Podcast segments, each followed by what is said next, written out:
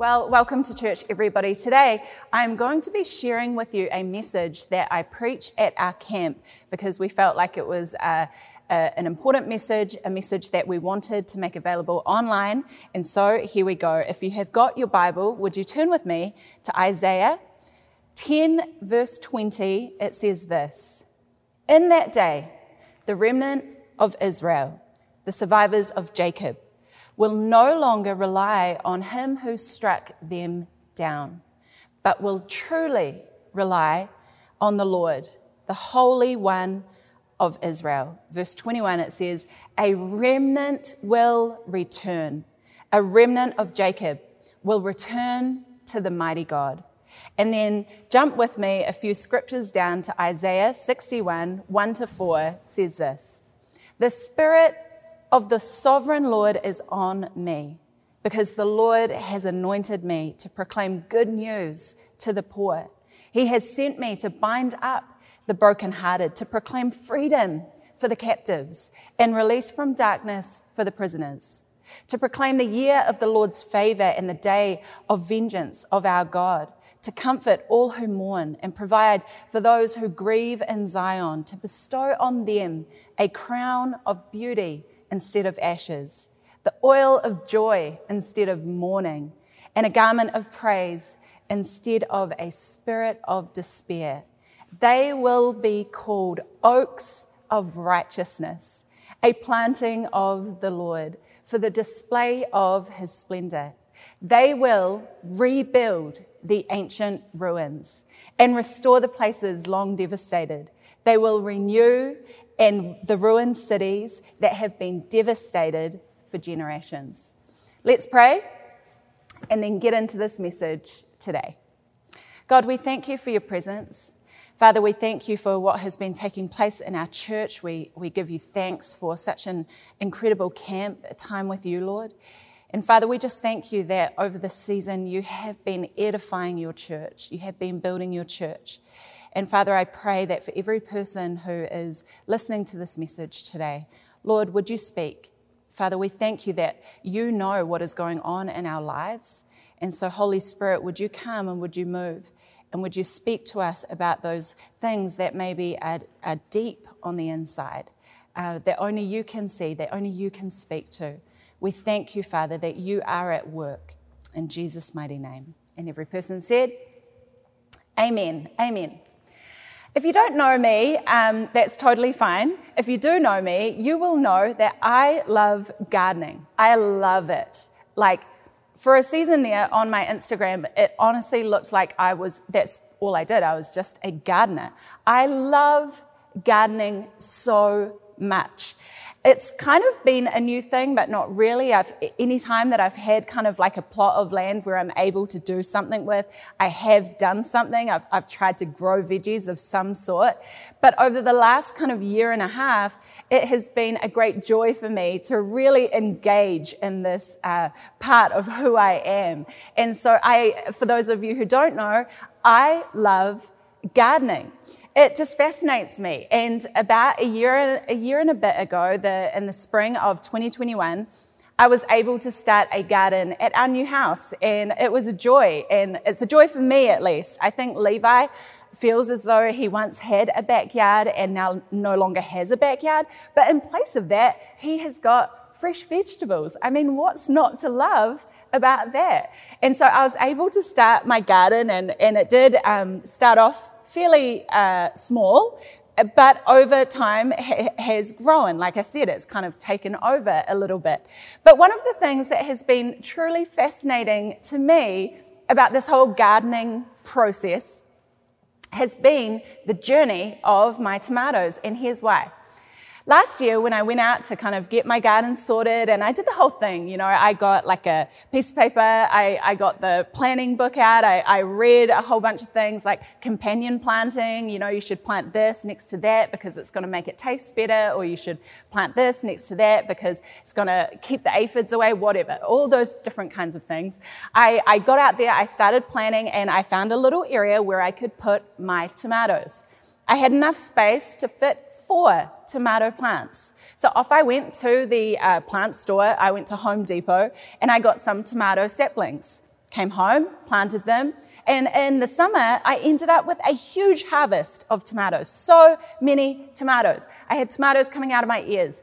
I didn't know what to do with them. I was making sauces. I was making, uh, you know, pasta sauces. I was making soups. I was making um, tom- tomato ketchup, a whole, a whole range of different things. There were so many tomatoes, I couldn't keep up. It was wonderful. Um, but, you know, I would go out there, and, and I'm a highly visual person and create scenarios in my mind. And so I'd go out, and if there were tomatoes, you know, that had fallen to the ground, I felt so bad because I felt like they'd be sitting there, and, and I just imagined like Veggie Tales, you know, like I didn't even grow up with Veggie Tales, but for some reason I'm looking at these tomatoes that have fallen to the ground and started to rot, and I feel like they're yelling out at me like, I could have been something, you know, like it's It's wild, it's bizarre. I had so many tomatoes that I ended up with a whole bunch of tomatoes that had fallen to the ground and had rotted. But came to this year, the spring of this year, and I went to go and do the same thing. Of course, I was going to grow my veggie garden and make it bigger. Uh, like I said, take over. It's now no longer a backyard. But went out and I thought, okay, what am I going to do with the tomato area? And how many how many plants can I fit this year? And I went out there, and for some people, this would be of no surprise to you, but it was a surprise to me. I, I was new to tomato gardening. I went out there, and I didn't just have like a couple of saplings growing in the places where there had been rotten tomatoes. I didn't just have ten. I didn't even have twenty. I honestly didn't even have fifty.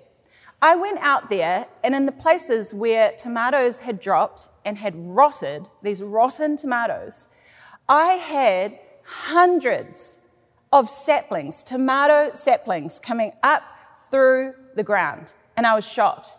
I didn't even just have them in the box where I had the tomatoes. Out on the pathways, in the rocky pathways, I had saplings, tomato saplings started starting to grow. There were so many saplings that I needed to start pulling them all out because they weren't going to fit in there as full-grown plants. L- like I said, there were hundreds. The year prior, I had four. I could fit four, and now I had hundreds, not just in the box, outside of the box. They were growing everywhere. And so I ended up giving away, I was giving away so many tomato saplings, and it fascinated me that through these rotten tomatoes, and then for those of you who understand the Canadian winter, through a brutal Canadian winter where you would expect that everything kind of dies. It does. It's, it's like it's just not a growing season. The darkest, coldest of times, that through it, through it all, there was a remnant. There was a seed.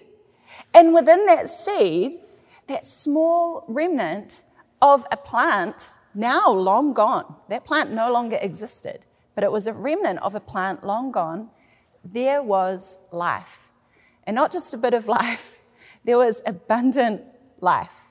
We'll come back to this uh, soon, but for now, let's get back to the Bible. I'll never forget hearing the story of um, someone who would be in church, and anytime the preacher would start to kind of like tell illustrations for too long, because that can tend to happen, um, the lady at the back would, would yell out, "Back to the Bible, preacher!" And so that plays in my mind anytime one of my stories is going too long. Anyway, so back to the Bible, back to the Bible. Um, Israel and the church are two of the main characters in the Bible's wonderful unfolding story. One plays a huge role in the Old Testament, Israel, and the other in the New Testament, the church. And how these characters relate has been one of the biggest questions Christians have been trying to answer since the first century. Who fulfills the Old Testament promises about Israel's salvation? This is big questions.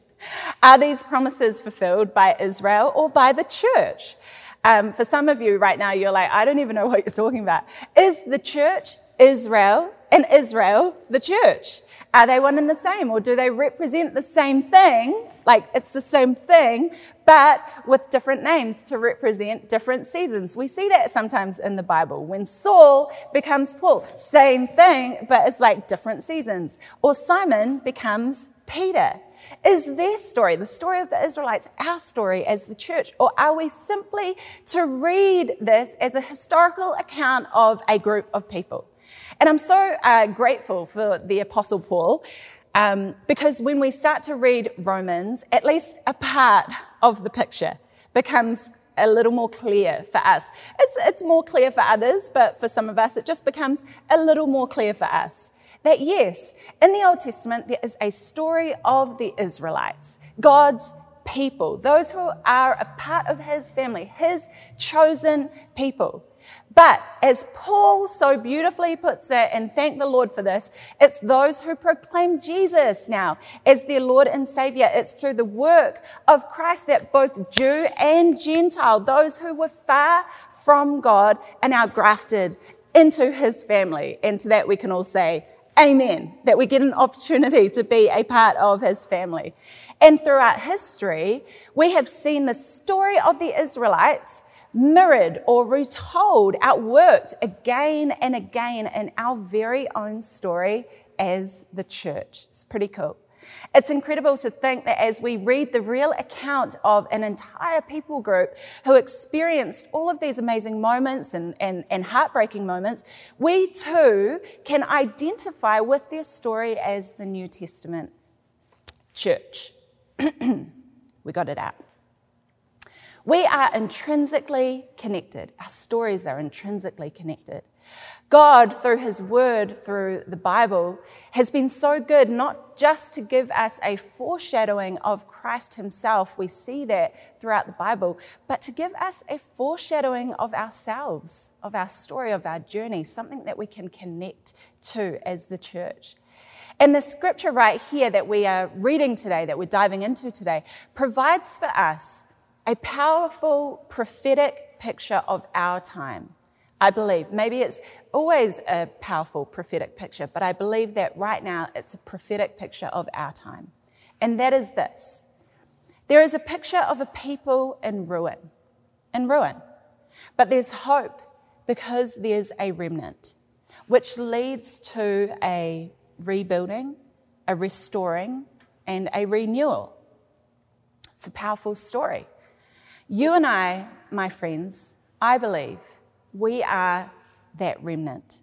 And I believe together we can be a part of building, maybe rebuilding, the, and restoring and the renewal of the church. If you're taking notes today, my message is entitled, The Parable of the Rotten Tomatoes. The Parable of the Rotten Tomatoes. Because I choose to believe that just like those rotten tomatoes that fell to the ground, rotted away, there is a remnant, there is a seed that will withstand the storms, will hold fast through the dark seasons, and when spring comes, will rise. And like the scripture so beautifully puts it, what a powerful scripture it says, they will be called oaks of righteousness, oaks of righteousness. And this is the second uh, sentence is perhaps the most important. They will be called oaks of righteousness, a planting of the Lord, a planting of the Lord. No one else, a planting of the Lord. Why? For the display of his splendor. The parable of the rotten tomatoes. So if you're taking notes, I've just got three thoughts that I want to share with all of us today around this idea of a remnant, around this idea of the parable of the rotten tomatoes. And my first point, I'm just going to put it out there. Super not awesome. It is not going to make you feel really great. It's kind of depressing. It's kind of hard to hear. But I feel like we just need to start talking about the elephant in the room as the church. We need to start talking more about the elephant in the room because elephants don't, um, you know, they shouldn't be in rooms. They don't belong in rooms. Why is there an elephant in the room? Guys, we need to address the elephant in the room and get that thing back to the zoo, like get it out of the room. And so my first point, as I explain, super not exciting, is this. There is a ruin. Woo! Preach. Amen. I'm, I'm sure you were amening that in that moment. There is a ruin. The scripture talks about ancient ruins, places long devastated. It talks about ruined cities that have been devastated not just for um, one season, but it says for generations. There is a ruin, ruins. I don't know if you've, you've noticed, but over the last few years, there have been so many stories when it comes to the church. And they're not like the kind of stories that, you know, the people of God, a royal priesthood, those belonging to him. It's not really, excuse me, oh my gosh, that I'm finding this point so hard that I literally can't even preach it. They're not really the kind of stories um, that we want to be known for, you know, stories of pain, stories of heartache, stories of disappointment, confusion, broken relationships, false prophets left, right and centre whose mission is to try and tear the church apart, theologians who have never studied theology. It seemed for a while there that there was another man of God falling by the month. I mean, come on, guys. It was like you're just adding more fuel to the fire that is already like, we're already trying to like pat this thing out. And then it's like, oh, there goes another one. There has been so much ruin. I mean, books. I don't know about you, but there are so many books coming out about things taking place in the church that shouldn't be taking place in the church. And some of those books are actually really healthy. It's like, okay, whoa, I didn't realize. And then some of the books, it's like anything, right? Some are, some are good, some are bad, but the ruin is there. It's unavoidable. And it's in every area. There's ruin with people who are like, oh, it's just more hurt Christian. There's ruin with people who are like, I love this person, even though they don't really teach great theology, but I'm just going to jump on board. There's, there is ruin everywhere. And to try and turn our back on it is not the answer. We must communicate like a healthy family. To try and walk past the elephant constantly is not the answer. We need to get the elephant out of the room. How do you, it's, it's that saying, right? How do you eat an elephant? One bite at a time. To try and ignore it is not the answer. We need to recognize it for what it is. There is a ruin. There is a ruin. Let us not be those who turn a blind eye or just run from the pain because we disagree, feel uncomfortable, or hold different views about all sorts of different things. But let us be those who lament with the broken, who repent, take the low road, who reconcile, who stoop low, just as Jesus did. Let there be a people who stop being consumed with our own lives and return to the heart of the Father, as this scripture makes so clear when it's talking about the remnant returning to the heart of the Father. They went off, they created ruin, and they needed to return to the heart of the Father. And let me encourage you, taking the low road seems unfair at times, but there's hardly any traffic on the low road, it turns out. And so in my opinion, you'll find yourself moving towards the promises of God much quicker. There's hardly any traffic down there. But together, most importantly, let us be those, like I said, who return to the Lord, as the scripture makes so plain. Recognize what is taking place and hear the cries of a generation return to the heart of God, because the heart of God is for his people. My concern for many Christians today is that we are so consumed by arguments, by our own opinions, by our own frustrations, by theology that hasn't been tried and tested throughout generations, too focused on ourselves, that we are failing to hear the cries of the next generation, the cries of the lost. We are failing to continue to reach the lost because we are distracted. I'll never forget um, being at a conference and listening to a preacher talk about how um, they would sacrifice to Baal, the, the um, Baal, the god, and how they would bring their babies. It was child sacrifice to the god Baal, little g, obviously, um, would bring their babies, and, and ch- it was child sacrifice. And they would have to have drums playing as the, the, the woman and as the fathers would bring their children, their babies, to sacrifice on the altar to be burnt for Baal, they would have the drums playing. And the reason that they would have drums beating was to ensure that it would drown out the cries of the children in case the, the mother or father would hear the cries of their child and decide to turn back and take them off the altar.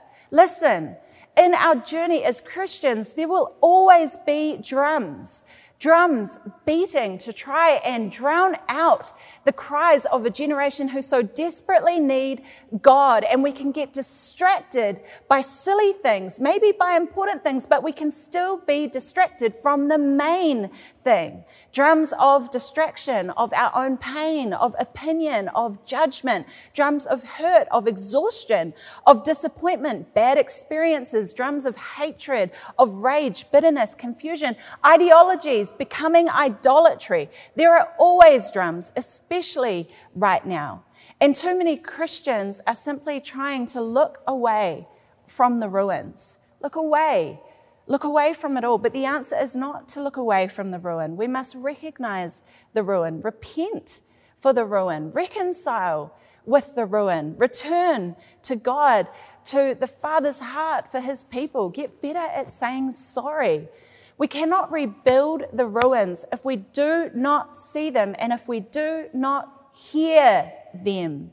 If we don't hear them, there is indeed a ruin. I hope you're feeling super encouraged right now. Point number two, let's let's just like bring this. Come on, we're, we're going to get back up. We're going to pull ourselves up out of the dust right now.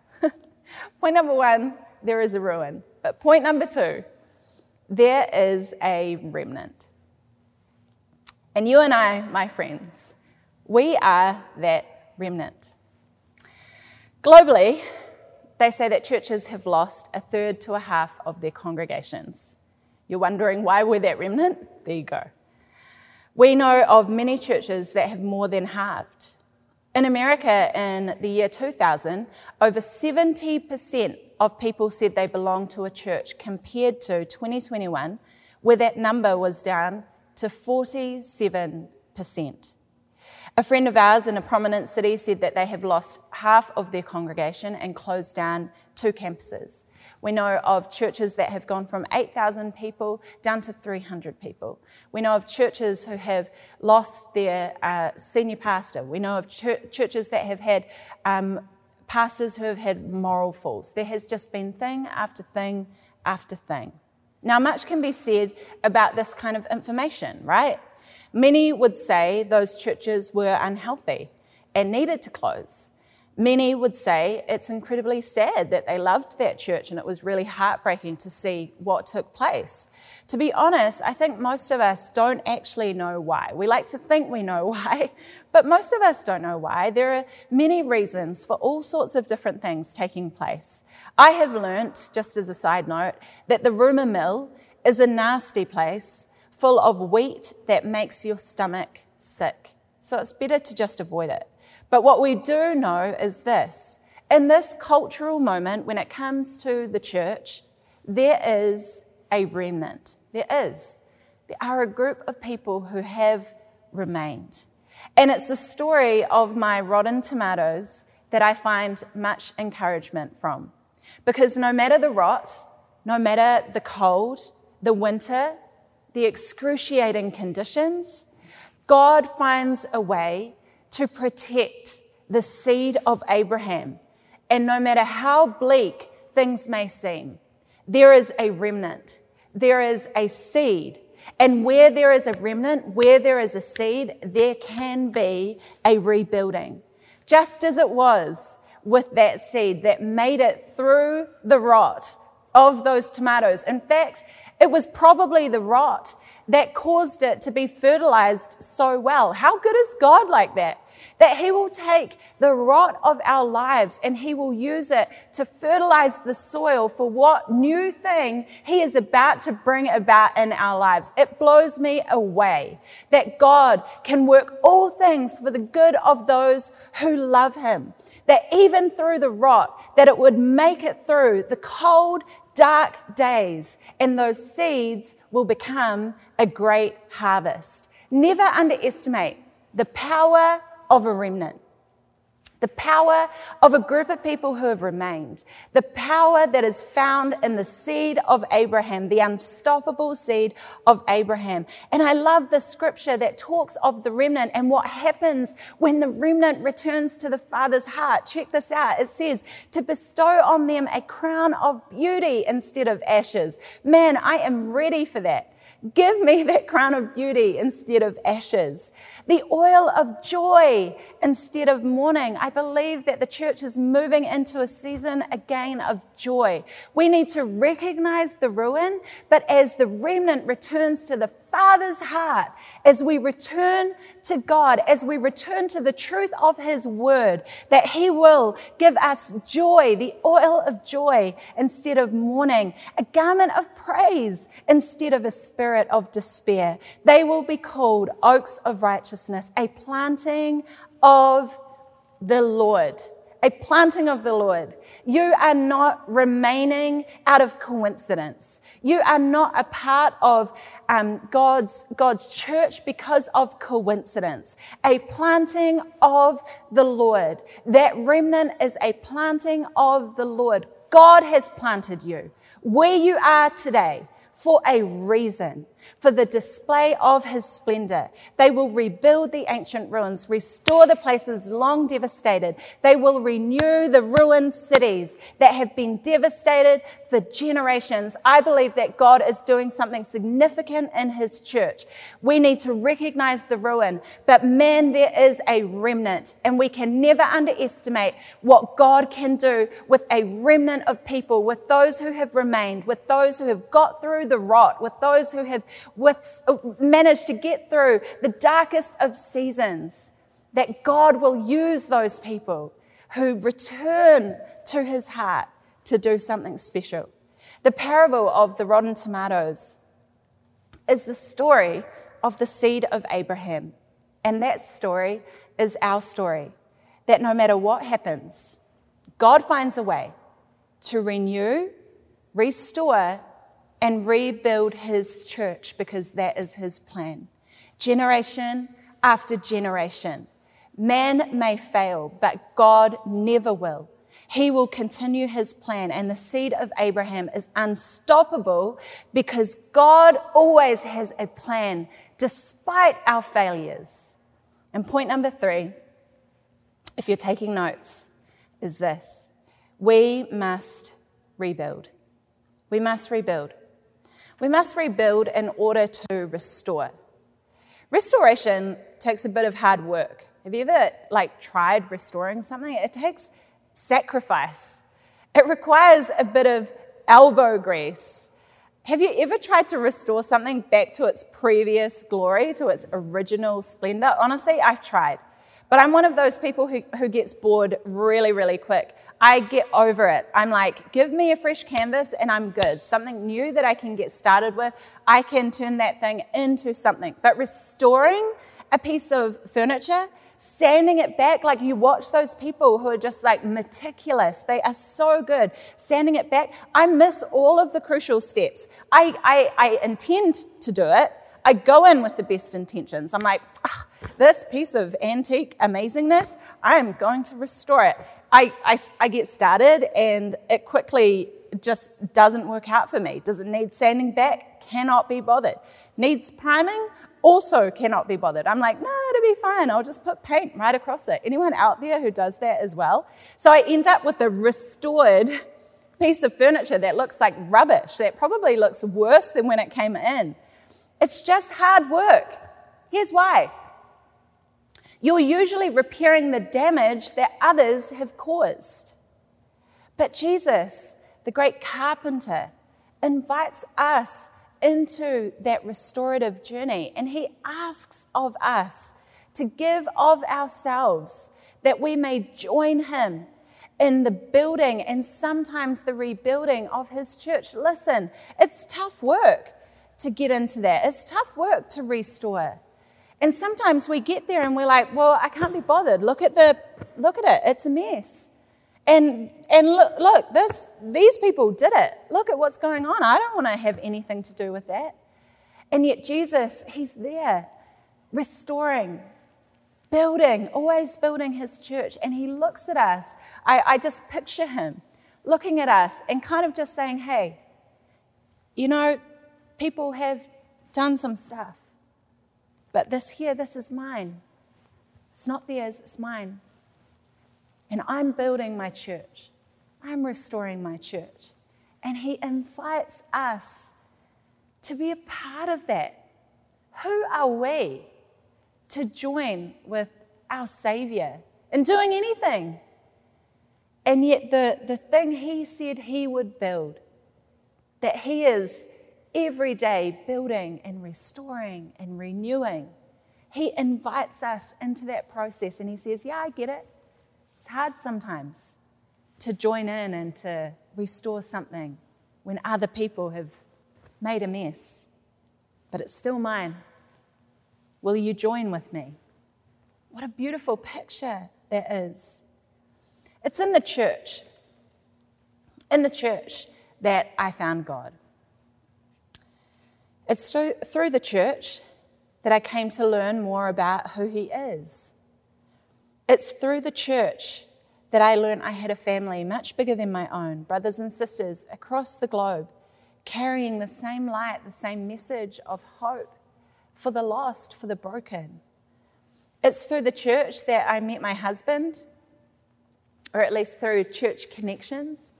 It's in the church that I had my kids and found great friends, and they found friends.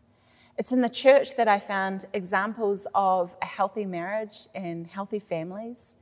It's in the church that I had powerful moments of worship that changed my life. It's in the church that I was prayed for and received a miraculous healing of something I was going through physically. It was in the church that I believe I heard angels singing. It was actually this year that I looked around. We did not have a lot of people. We were in this building.